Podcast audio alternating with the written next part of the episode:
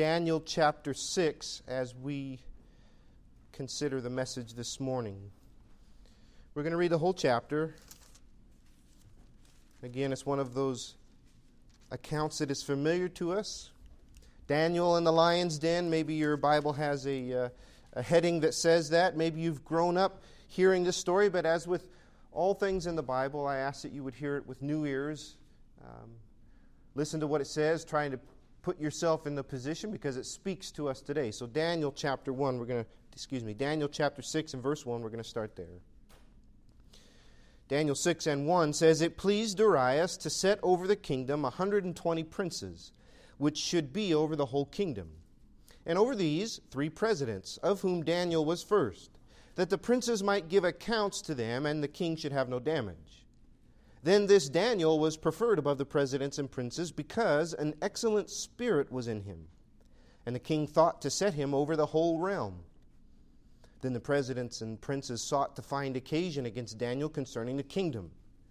But they could find none occasion nor fault, forasmuch as he was faithful.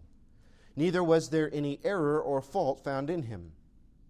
Then said these men, We shall not find any occasion against this Daniel, except we find it against him concerning the law of his God. Verse 6. Then these presidents and princes assembled together to the king and said thus unto him, King Darius, live forever. All the presidents of the kingdom, the governors and the princes and the counselors and the captains have consulted together to establish a royal statute and to make a firm decree that whosoever shall ask a petition of any god or man for thirty days, save of thee, O king, he shall be cast into the den of lions. Now, O king, establish the decree and sign the writing, that it be not changed according to the law of the Medes and Persians, which altereth not. Therefore, King Darius signed the writing and the decree. Verse 10 Now, when Daniel knew that the writing was signed, he went into his house, and his windows being open in his chamber toward Jerusalem, he kneeled upon his knees three times a day and prayed, and gave thanks before his God as he did aforetime. Then these men assembled and found Daniel praying and making supplication before his God, and then they came near and spake before the king concerning the king's decree. Hast not thou signed a decree that every man that shall ask a petition of any god or man within thirty days, save of thee, O king, shall be cast into the den of lions? The king answered and said, The thing is true, according to the law of the Medes and Persians, which altereth not. Then answered they and said before the king, That Daniel, which is of the children of the captivity of Judah, regardeth not thee, O king, nor the decree that thou hast signed, but maketh his petition three times a day. Then the king, when he heard these words, was sore displeased with himself, and set his heart on Daniel to deliver him, and he labored till the going down of the sun to deliver him. Then these men assembled unto the king, and said unto the king, Know, O king, that the law of the Medes and Persians is that no decree nor statute which the king establishes may be changed. Then the king commanded, and they brought Daniel and cast him into the den of lions. Now the king spake and said unto Daniel, Thy God, whom thou servest continually, he will deliver thee.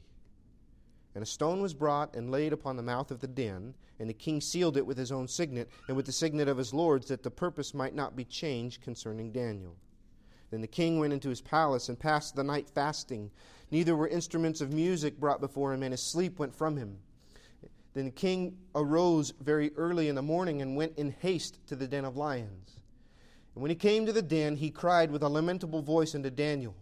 And the king spake and said unto Daniel, O Daniel, servant of the living God, is thy God, whom thou servest continually, able to deliver thee from the lions? Then Daniel said unto the king, O king, live forever. My God hath sent his angel and hath shut the lions' mouths, that they have not hurt me, forasmuch before him innocency was found in me, and also before thee, O king, have I done no hurt. Then the king was exceeding glad for him and commanded that they should take Daniel up out of the den. So Daniel was taken up out of the den, and no manner of hurt was found upon him, because he believed in his God. And the king commanded, and they brought those men which had accused Daniel, and they cast them into the den of lions. Them, their children, and their wives, and the lions had mastery of them, and brake all their bones in pieces, wherever they came at the bottom of the den. Verse 25 Then King Darius wrote unto all people, nations, and languages that dwell upon the earth, peace be multiplied unto you. I make a decree that in every dominion of my kingdom men tremble and fear before the God of Daniel. For he is the living God, and steadfast forever, and his kingdom that which shall not be destroyed, and his dominion shall be even to the end. He delivereth and rescueth, and he worketh signs and wonders in heaven and in earth, who hath delivered Daniel from the power of the lions. So Daniel prospered in the reign of Darius and in the reign of Cyrus the Persian. Let's bow our heads in prayer. Father, we come before you and uh, pray that you would speak to us this morning through this message as a in this time of preaching that you would remove distractions from our hearts. Help us to have open minds and, and open hearts this morning, Lord. Do the work that only you can do, and I ask that you give me the words that you would have me to say. Watch over us, protect us, just move among us, Lord. I thank you for all that you've done. In Jesus' precious name I pray. Amen. As I read this book, I am always struck by the faithfulness of Daniel. In his situation, where he is living and the circumstances he finds himself, no matter what they may be, he always stands as a shining example. we started this series, we made mention that Daniel is a type of Christ and a shining example of how God's people ought to live. And again, as we've said many times, something that is speaking right into today and our situations that we face. We can look at Daniel and know how to act under this current government. We can look at Daniel and know how to act under these current orders or current laws. Because Daniel found himself in the same place and he was a shining, faithful example in all of it. And so we have before us this uh, passage of Daniel and the lion's den. If you, if you read the text, you kind of notice some similarities between chapter 3, don't you? The fiery furnace and Daniel's three friends. Well, the book does that actually. The writer, whom we assume to be Daniel, actually has a pattern. Chapter 1 sets the scene, chapter 2 and chapter 7 tell of a dream. King Nebuchadnezzar's dream, and then Daniel receives the same dream. And the interpretation is given. And we have chapter 3 and chapter 6 that tell of faithful people in the face of persecution. Chapter 4 and chapter 5 tell of arrogant kings who are brought low Nebuchadnezzar to belief, Belshazzar to death. And then the rest of the book from chapter 8 is visions of prophecy, ones that have been fulfilled and will be fulfilled ultimately in the end of times. All of this is written for our learning. You can look here, read here, and find strength for the things that you face today. Daniel makes it clear that nobody's in control but God. God sets up kings, God takes them down. Didn't we see that with the past two chapters? All kingdoms are subordinate to Him. He will ultimately rule as supreme over all. No matter what happens, that is the assured feature. That's a hope in Daniel's heart. God is king over all this. And in the meantime, we are to live faithful to Him with that hope in our hearts. So let's see how that works out in the text this morning. First thing I'd like you to notice is the promotion of Daniel. We'll consider the promotion of Daniel. And then we need to have a, a quick word of setting. Chapter 6 actually picks up right after chapter 5. Look back in chapter 5 and verse 30. It says this In that night, the night of the hand and the writing on the wall and all that we looked at. That night was Belshazzar, the king of the Chaldeans, slain, and Darius the Mede took over the kingdom, being about 62 years old. Right here, what we're reading is the beginning of what's called the Medo Persian Empire. Two groups of people, the Medes and the Persians, who, who come together and rule the world just as Babylon ruled the world before them. The ruler's name is Darius, Darius, however you want to pronounce it. Actually, it's Dariavesh. And it's just a term, like Caesar. This isn't the guy's name. He has a real name. Quite frankly, you guys don't care about it. We'll look at a really important one you need to know the name of next week. But it's a term like Caesar, Darius. This is the vision being fulfilled. Do you remember the vision that the dream that Nebuchadnezzar had? That statue with the head of gold and the arms and, and of silver, legs of brass, and all that went along with that? And Daniel says, Hey, King Nebuchadnezzar, you're the kingdom of gold, but there's ki- coming another kingdom after you who's going to take over, and then another one after them. This is God's prophecy being fulfilled right before Daniel's eyes. Babylon falls, and now the next one, these arms and chest of silver, the Medo Persian Empire, they come in to rule. This is a government change, which, by the way, is not unusual for history. You can look past or look over the past uh, uh, events of history and you see from time to time governments change, rulers change, the whole dynamic changes. This is a new world power. And Daniel was expecting it. In fact, in Daniel chapter 7, that vision that he gets comes in the first year of Belshazzar. So while he's still under Babylon's rule, he gets reminded of it. Let me just say this we're not used to this at all, right? For 250 years or so, we've had the very same government. We've had the same ruling principles over it. But this is the way of the world. Rulers rise up and rulers fall. A new one takes its place. And that may very well be, beloved, what we are seeing. You understand that? we may be in the beginnings of a new change in our nation. New generations that rise up and go against the system put in place by our founding fathers. New rulers that want to have ultimate power. And though it may be unsettling, it's not abnormal in history. We think America is exempt from many things of history, but we are not. Nations rise and nations fall, and it could be that we are seeing the decline and fall of our own nation. I pray not, but that could be what we are seeing. Daniel saw it. Daniel could sit here and say, Ah, oh, man, here we go again. He's already experienced being taken from Israel. He spent some 70 plus years here in Babylon. He's old. He's like 80 plus. He could say, Who cares? I'm just going to do whatever I want or he could try to position himself to get in good. But Daniel does what Daniel does. He doesn't need to impress this king by any special means. He doesn't throw in the towel. No. His godly character comes through. Look at verse 1. Darius sets over this kingdom 120 princes. So he, he sets over this, his kingdom, this oversight system. And over these 120 rulers, verse 2, you have three chiefs or three presidents and Daniel is the primary one. In fact, so much that Daniel gets this position of being over the whole realm. Verse 3 is what I want you to notice. Then Daniel was preferred above the presidents and princes because an excellent spirit was in him. Why did he get promoted? Because he, he campaigned for it or he got himself in good? No. His excellent spirit showed through. And the, the book says that multiple times of him. The word means preeminent, surpassing, exceeding. Daniel stood out because of his character. When all the world is going this way and they're calling you to go that, will you stand out as Daniel and say, No, I serve God? Doesn't matter what you're going to do, doesn't matter what you're going to say, I'm going to be faithful to God. That character will stand out in the world as Daniel's did. And it started early in his heart. Do you remember chapter 1 and the, the food and the drink that the king gave him? And there's that line that said, Daniel purposed in his heart he would not defile himself.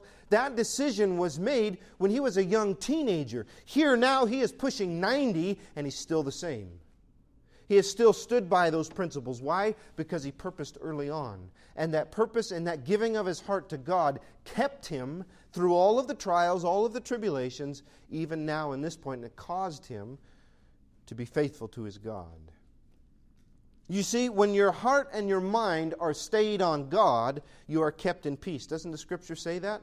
Isaiah chapter 26 says, Thou wilt keep him in perfect peace, whose mind is stayed on thee because he trusteth in thee.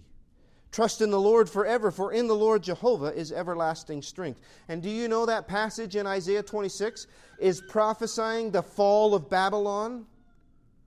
You know what that means? Through it all, if you're trusting in God, you'll be kept in peace. You know why the news doesn't shake me to my core? Because my trust is not in the government.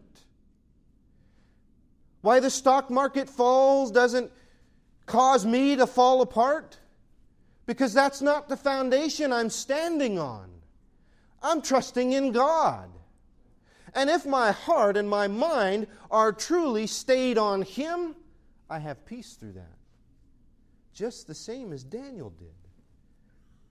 A new government change. The whole, the whole thing is shifting, and Daniel could be on shaky ground. But no, an excellent spirit was found in him. Why? Because he trusts in God. And he was kept. God keeps us in peace. That gives us clearer vision than the right now, doesn't it? In fact, when our mind and our heart are stayed on Him, we're able to thrive in difficult times, just like Daniel did. We see right here that Daniel is placed in a position of authority. God elevates him, which is totally fine, by the way. It's okay for God to elevate you. God does that. God places you in the positions that you are in for a reason. Daniel is his man in this government. And by the way, don't forget, so is Darius. So was Nebuchadnezzar. So is Washington and Lincoln, Obama. God sets up kings. Some of them listen to godly counsel, some of them do not. But may I say, the pagan, the pagan kings who God uses for his purposes do not change the character of God's people. I'm not faithful because a president is good or bad. You understand? Church doesn't change because of who is in control. The identity of God's people does not live or die with national identity. If America falls, the church is still the church. And God is still good. And Jesus is still Savior. And we will still serve Him no matter who's in control. So don't let this situation we're facing shake you to the core. God is still God, and God may be moving through it just as He was here. We don't change, we stay the course, don't we? Daniel was faithful through that, and let us do the same. In the worst of times or in the best of times, we are who we are. We are able to excel, we are able to stand out. And don't expect everybody to be happy with that. Don't expect them to drive by and see open doors and say, honk, honk, great job. Expect them to pick up a phone and dial the hotline. Expect them to post on social media. Expect them to say things that are derogatory. When you stand for your faith in your family or in your work, expect people not to be happy with it. Why? It's simply, I can simply say what Jesus says if the world hates me, it's going to hate you too. Look at verse 3. Because an excellent, he was preferred above the presidents and princes because an excellent spirit was found in him. In the beginning of verse 4, then they sought to find occasion against Daniel. They hate him for who he is, for his principles, for his faith, for his stand. It's no secret who he was. He didn't like keep it on the down low. Like I'm a I'm a Christian. Well, he was an Israelite, but I'm a Christian, but I'm gonna I'm gonna keep that quiet because you know it could cause a lot of problems. You don't you don't want to just walk into work and start witnessing. It's crazy talk. Telling people how much Jesus loves them and, and how God is the king of all. Man, you got to be careful with that. Sundays is fine, but you got to be careful and keep it on the down low. Daniel was not like that. Now, I don't believe it was any secret who he was. Yeah, I pray. I pray to God. And I don't care if you're the next king. That's what I'm going to do. Because I'm faithful to my God and I have purposed in my heart. Didn't he stand up to Nebuchadnezzar time after time after time? You remember the statement of the three Hebrew children? We are not careful to answer thee in this matter. We're not going to bow down. There's no closet Christianity going on in the Bible.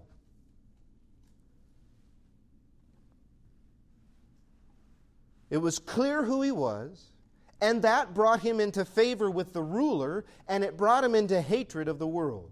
Understand? Christianity has enjoyed an elevated position for about the past 250 years or so, unlike any other time in history. We have enjoyed great blessings, we have enjoyed great liberties, and I am thankful for that. And some of our rulers, some of our presidents of this land, or the senators, or the people in the government positions, some of them have listened more to the tenets of Christianity, some less. Seems to be along a cycle. Now, all along the way, there has been a contempt for the things of God. That's just the way the world is, right? Sin and Satan and the world and the hold that, that he has does not care for anything of God or his word. But in the past, it seems to have been veiled or quieter, if you will. Well, now we see that changing right before our very eyes, don't we? Outright, blatant hatred. Was not their Bibles being burned? over the weekend? Did I see it? Did I see a cross on fire? I thought I saw a picture of that. Regardless, that's hatred. This thing is changing right before our very eyes. It's no longer veiled, it's no longer behind the scenes, it's outright. Expect that, beloved, to get worse. Expect that as time draws on and man descends deeper into our fallen state away from God and deeper into sin, expect for the hatred of anything that has to do with God to intensify. And then expect for action to be taken. So we go from the promotion of Daniel to the persecution of Daniel. Notice chapter uh, notice verse 4. Then the presidents and the princes sought to find occasion against Daniel concerning the kingdom. That's the laws of the land. They're going to search for any way that he breaks the laws. But they could find none occasion nor fault, for as much as he was faithful. Neither was there any error found or fault found in him. They try to see if he's missed some taxes. They try to see if he's got some speeding tickets, or they try to see if he's got anything in the closet. So they, they, they focus first on trying to bring him down concerning the kingdom and the laws of the land, but they can't find anything. What does it say? They could find nothing.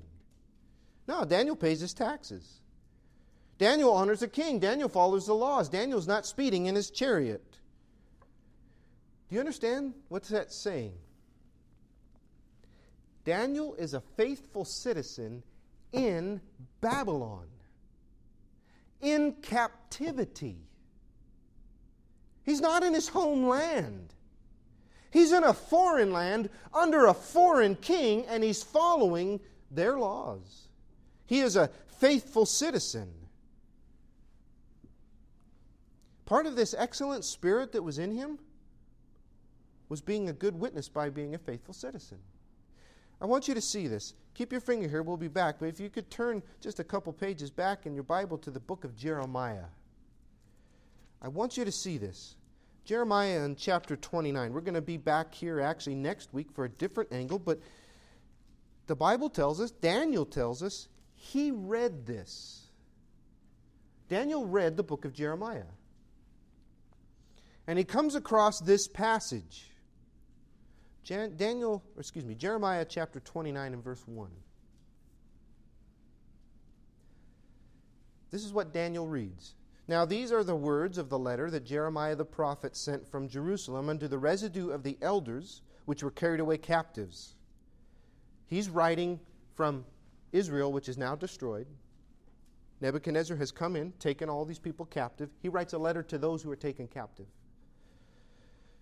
To the priests and the prophets, to all the people who Nebuchadnezzar carried away captive from Jerusalem to Babylon. After that, Jeconiah the king, the queen, and the eunuchs, that would be Daniel, right in that group there. The eunuchs and the princes of Judah and Jerusalem, and the carpenters and the smiths were departed from Jerusalem. Daniel gets carried away in that group, okay? Verse 3 is a more of an introduction. I want to pick it up in verse 4. Thus saith the Lord of hosts. Here's what the letter says. Thus saith the Lord of hosts, the God of Israel, to all who are carried away captives, whom I have caused to be carried away from Jerusalem to Babylon. This is judgment from God. We know that. We don't have time to get into it. God says, Hey, listen up. I've got a message for you. Verse 5 Build houses. What? Build ye houses and dwell in them. Plant gardens, eat the fruit of them. Take ye wives and beget sons and daughters. And take wives for your sons and give your daughters to husbands, that they may bear sons and daughters, that ye may be increased there and not diminished. And seek the peace of the city whither I have caused you to be carried away captives. And pray unto the Lord for it. For in the peace thereof of the city ye shall have peace. Do you, you see what he's saying? You're going away into captivity. You're going to be in a foreign land. Build houses, plant gardens, carry on. And while you do, you pray for that city. Because when it has peace, you have peace. That echoes of some New Testament passages, doesn't it? That we ought to pray for the rulers over us. Yes, we can spit fire about Newsom. We can spit fire about Garcetti or President Trump or whoever. It's easy to. Have we prayed for their salvation? And truly prayed? Because does not God want, does not God want all men to be saved? Every single one, even the ones that hate him. And when society aligns itself as close as possible with biblical principles, don't we have peace and we are able to worship in peace? God says in Babylon, you pray for the city. You build houses and you live. Verse 8 For thus saith the Lord God, the God of Israel, don't let your prophets and your diviners that be in the midst of you deceive you, neither hearken to your dreams which you cause to be dreamed, for they prophesy falsely unto them. Falsely in my name I have not sent them, saith the Lord. Listen, verse 10 For thus saith the Lord, after seventy years be accomplished at Babylon, I will visit you. And I will perform my good word toward you in causing you to return to this place. For I know the thoughts that I think toward you, saith the Lord thoughts of peace and not of evil, to give you an expected end. Then you shall call on me, and you shall go and pray unto me, and I will hearken to you. You shall seek me and find me.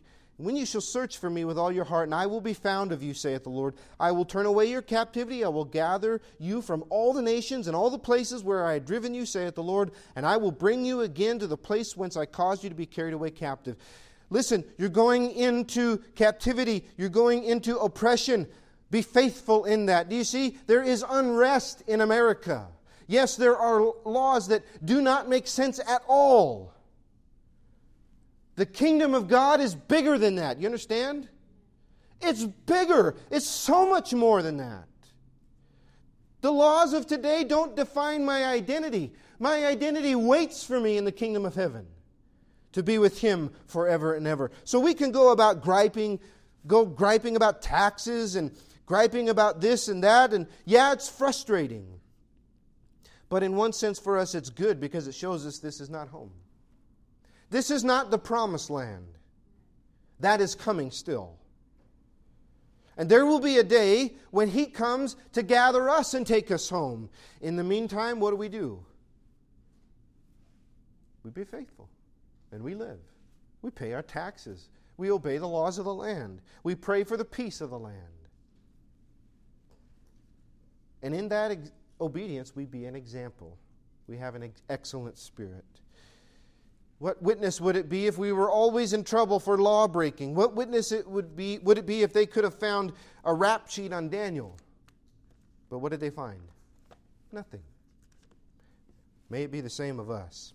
So they can't get him through this way, so they go another route. Back to Daniel chapter 6 and verse 5. Then said these men, We shall not find any occasion against this Daniel, except we find it against him concerning the law of his God. Now, they're not saying that the, the sense is not in Daniel's failure to keep the law. No. They don't have any idea, they don't care.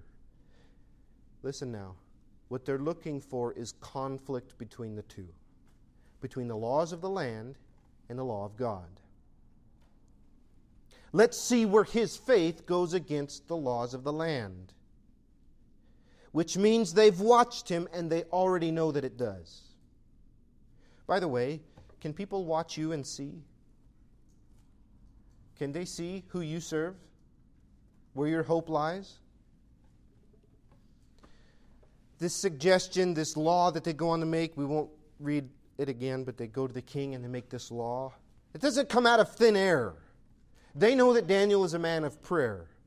So let's go that route. Now, listen, we just brought this down right in today, didn't we? People working behind the scenes with different orders or different laws that are passed. And I believe evil forces working behind the scenes, influencing leaders, getting their ear. Hey, king, hey, king, doesn't this sound good? Wouldn't this be a good idea? Hey, why don't you sign this order? Why don't you put this edict out? Working behind the scenes, even with leaders who might hold us in a certain favor, as our current one does. And they work not necessarily to outright outlaw the practice of faith, though that may come, but to pass laws, to pass ordinances that run contrary to the Bible that causes the church to make a choice obey God or obey man. Beloved, let me be clear. We are to obey the laws of the land until they run contrary to the Word of God. And by and large, that's been the case, right? We've been able to obey the laws of the land without them running contrary to the laws of God. We haven't had to make that choice. But now things have changed. We see laws and orders being passed that are beginning to infringe on our biblical principles. I would say American principles, but that rises and falls with the government, and ultimately my liberties don't rest in a constitution, though I am thankful for it. My liberties rest here with the eternal, unchanging Word of God. And we are seeing laws and orders that are beginning, beginning to infringe on those. And we see it and we expect it to intensify. Expect more of these things to come. Laws with ulterior motives. After all, it's only 30 days. 30 days, it's not a long time. 30 days of no petition, that's what the text says, no prayer, no, no petition to anybody save the king. It's just 30 days, no biggie. You can hold off praying until the end of 30 days.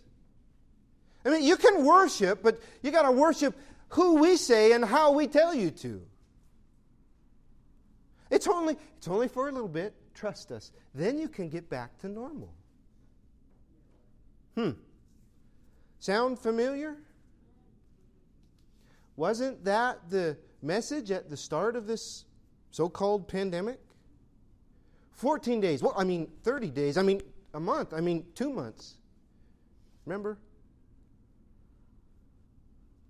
You, it's not that you can't worship, you just have to do it how we say online only.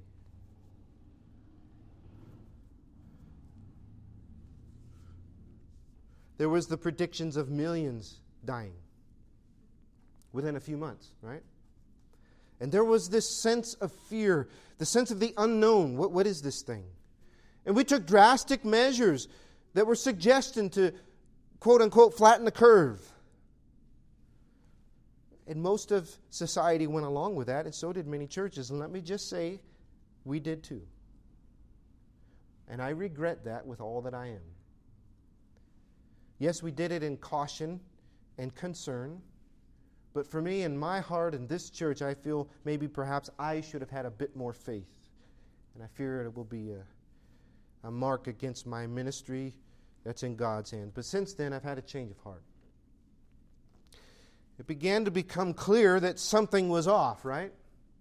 And it's not that there's not a virus that's dangerous out there. I'm not saying that. I'm not denying that. There's, a, there's something that is very dangerous to elderly or immunocompromised people.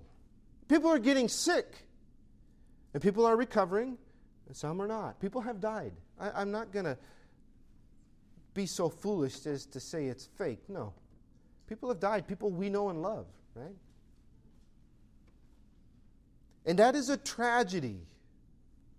Each life that is lost. And listen, understand, so are the traffic accidents, so are the homicides, so are the suicides. So are the heart attacks, the strokes. Each one is a tragedy, not just because of COVID 19. And it's not that there's not something out there that people can't get sick. It's, not, it's just that it's not the widespread killer of all humanity. Just simple numbers.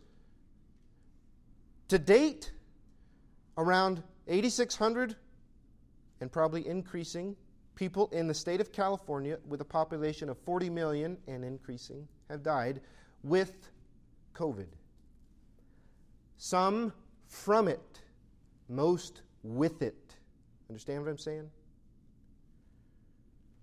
That's 0.02% of the population. The statistics, at least if I can trust them, say that half of those were over 80. So if you're under 80, you have a 0.01% chance of dying and a 99.99% chance of recovery. That's the numbers. With that reason, society has been shut down along with churches. As I said before, every death is a tragedy, and I stand on that, and hopefully you hear my heart on that. But let me just give, I don't have time to give you all the stats or the comparisons from death from alcoholism or drunk driving or smoking or heart disease or other things. Just, let me just give you one, okay? And I simply state it as fact, not judgment, not Nearly one out of four pregnancies in California will end in abortion. Babies in this state have a 75% chance of living. It's not because of disease, it's not because of dirty surroundings or failed hospitals. It's because their lives are taken in the womb by their own mothers. You line up the kids and every one out of every four is a statistic. If COVID were that bad and 25% of the population would die, that'd be 10 million people in California alone. And yet, through the whole time, the clinics have remained open. They were never closed, they're open. You tell me what's more dangerous people gathering in a congregation to sing and to praise God, or a place that takes the lives of innocent children? Which one's closed and which one's not? See, there's where I start to draw the line of where I will obey man and where I will not. You understand this.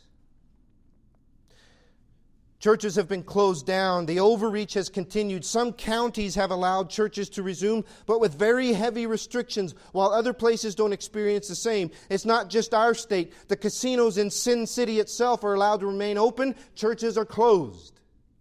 And you can see that all across the land. In our own state, the last time I checked, unless something happened overnight, we cannot sing. We cannot be inside. The number is limited. What do we do in the face of that? Follow every order. Open, close, open, close, limit. Sit silent while the piano plays and sing in your head. Let me just simply ask this what did Daniel do? Verse 10. Now, when Daniel knew, this wasn't a surprise to him. He saw it coming. He was probably in the very room when that decree was signed. I could see those guys just standing there with looking at him like, hey, sign the thing, king. What are you going to do now, Daniel? When Daniel knew that the writing was signed, he went into his house. His windows being open in his chamber toward Jerusalem, he kneeled upon his knees three times a day and prayed and gave thanks before his God as he did aforetime. What did Daniel do? The same thing he always did. He did what he did before. This wasn't theatrics like I'm going I'm going into my house and I'm opening the window so everybody can see. No. He did what was done before. Because what Daniel did every day was he opened his windows and he prayed three times a day. And when a law came down from the king to say no, nothing changed. Daniel did what he always did. And beloved, so will we. We will do what we have always done. I have no interest in flash in the pan faith. I have no interest in by opening trying to making a trying to make a scene or a statement like I'm going to do this just because, as if it's some giant middle finger to the government. No. We do this because it's what we've always done. We have church on Sunday. We have church on Sunday. We open the doors. We come together and we meet. And listen, if some want to wear a mask, amen, that's fine. I have zero problem with it. I'm with you, brother. I'm with you, sister. If you want to keep your distance, that's fine. That's not what we're talking about. We have a biblical mandate to meet as God's people, don't we? And we will do that because that's what we do, even if it runs against what the, the ruling authorities might say. We obey the laws of the land until they run contrary, and then we stand, we worship, we pray as we have always done.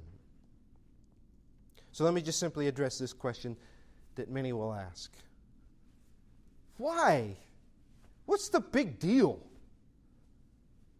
Why not just close it down and go along like everybody else does? What's the, why, you, why you churches, why you Christians getting all riled up about this? Well, let me give you a few reasons. For one, the command of Scripture is to forsake not the assembling of yourselves together, but so much more as you see the day approaching, exhort one another to love and to good works. Don't forsake the assembling of ourselves. And spare me, please spare me, the line, the memes, the posts of the church has left the building. Done seeing that. Or the church is not the building. No, this does not make up our church. We are the church. We understand that. But let me also remind you what the church is it is a called out assembly. Assemblies assemble. It's just in the very nature of the church. We come together as God's people and we worship and we praise and we preach and we read the word. The Bible says don't forsake that, which means turn your back or ignore or leave it. For some, the orders aren't a problem. They've been forsaking assembling a long time ago, and it's no big deal now. Actually, they think they got to get out of jail free card because the pesky pastor is not asking you where you've been. no, the command of Scripture is not to forsake it. Secondly, I believe this is essential.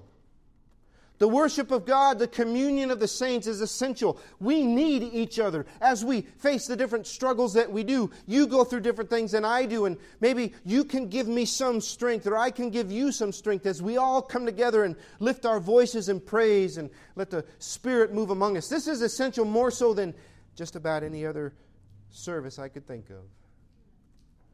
It's essential. Third, we're to be a light a bright and shining light in the darkness. We are to be the voice of God in this world. To tell them about Christ, the salvation that He brings, and the fellowship of the church. That's our message, isn't it? What a witness it what kind of a witness is it if the lighthouse is always closed down? I would rather San Dimas drive by and see there's people there on Sunday.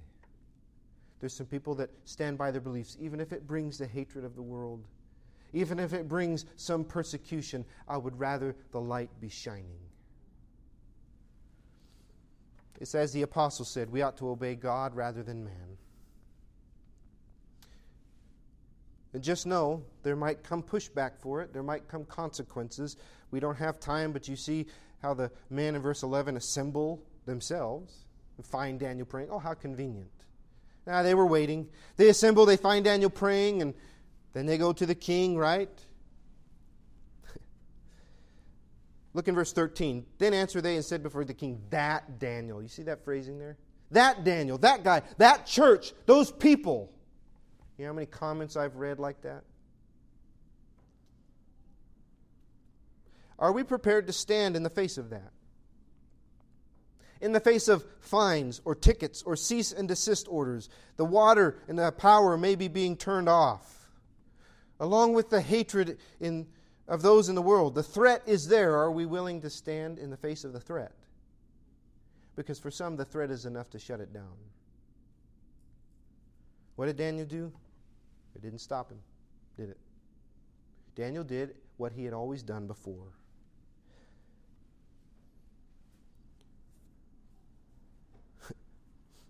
You'll get questions Don't you know?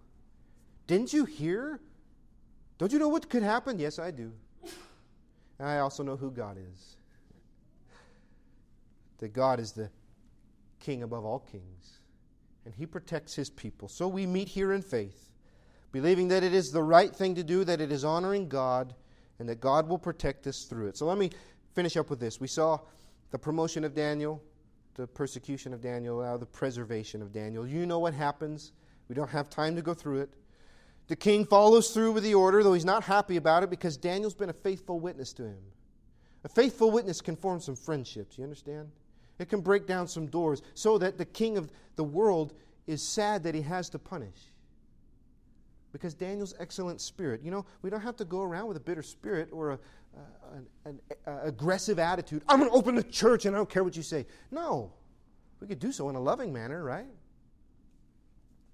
Anyways, he goes to the lion's den. Can you put yourself there? Verse 16 The king commanded, they brought Daniel, cast him into the den of lions.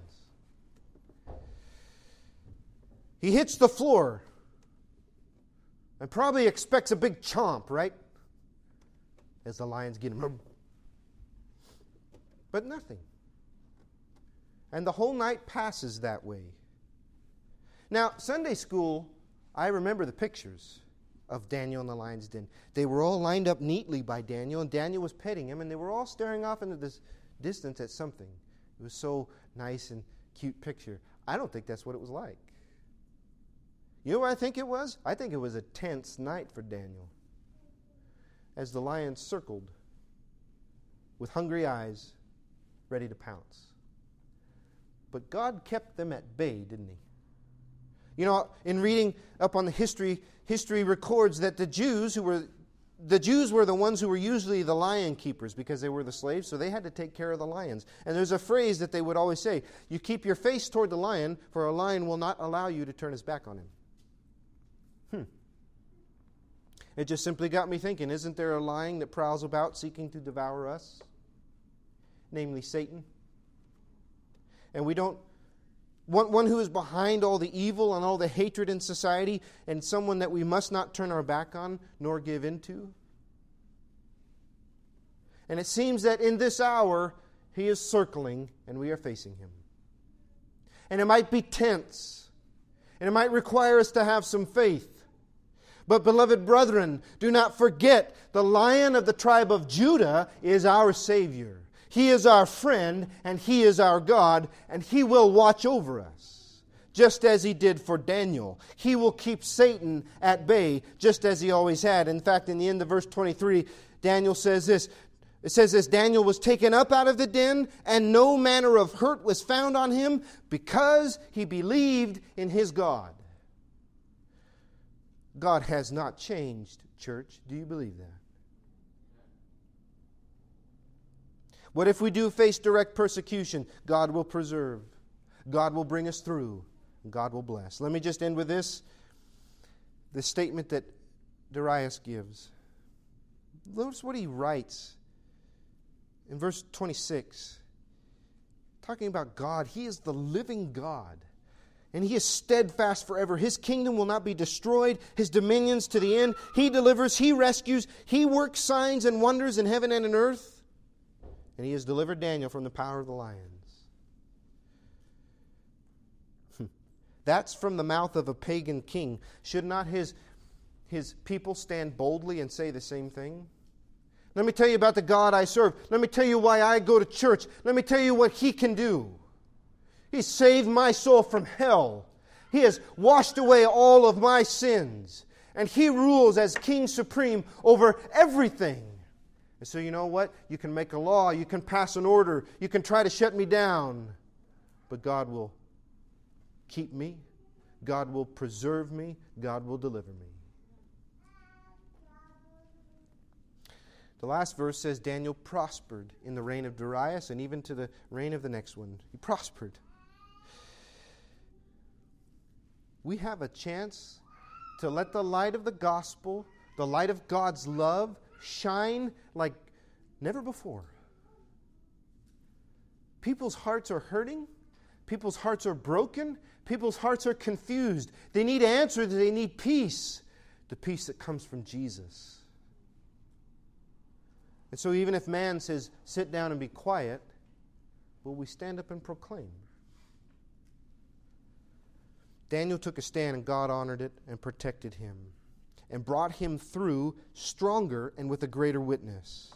So the question is today do we believe what we read? Do we believe what we speak? Times like this that we are in is where the rubber meets the road. Where it goes from just being a talk about Christian in name only to being Christian, to living it out when the times get tough. Will we do that? Will you stand in the strength of God and your conviction on the Word of God and dare to be like Daniel? Time is gone, so what we'll simply do is we'll close in prayer and we'll be dismissed. But as we do pray, I would ask that you take time to look in your own heart and ask for strength to stand that faith in God and in His Word would displace the fear that we feel. And we would simply stand and know and, and, and stand and do what we know to be as right. That we would do as we've always done before, just as Daniel did. And that God, through our actions, would be glorified and he would be seen. Would you stand and bow your heads with me?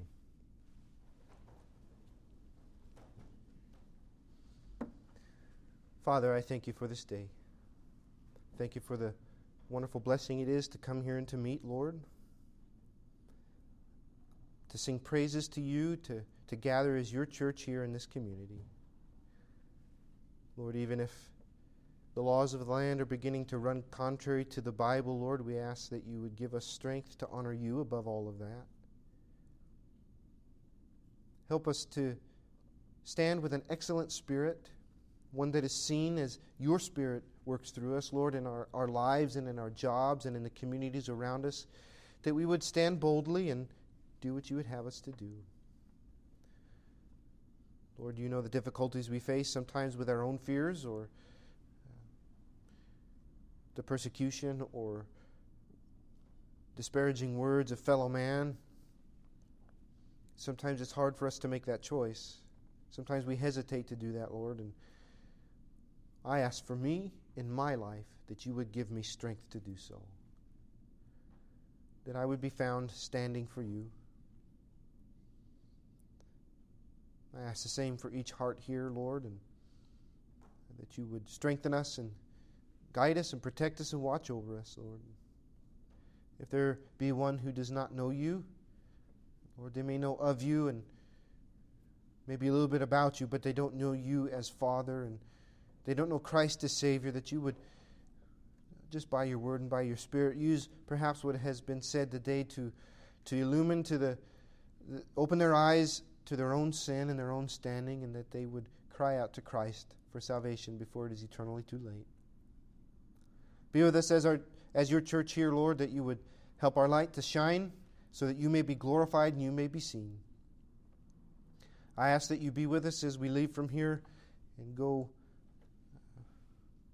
just about our lives, that you would guide us, protect us, and watch over us.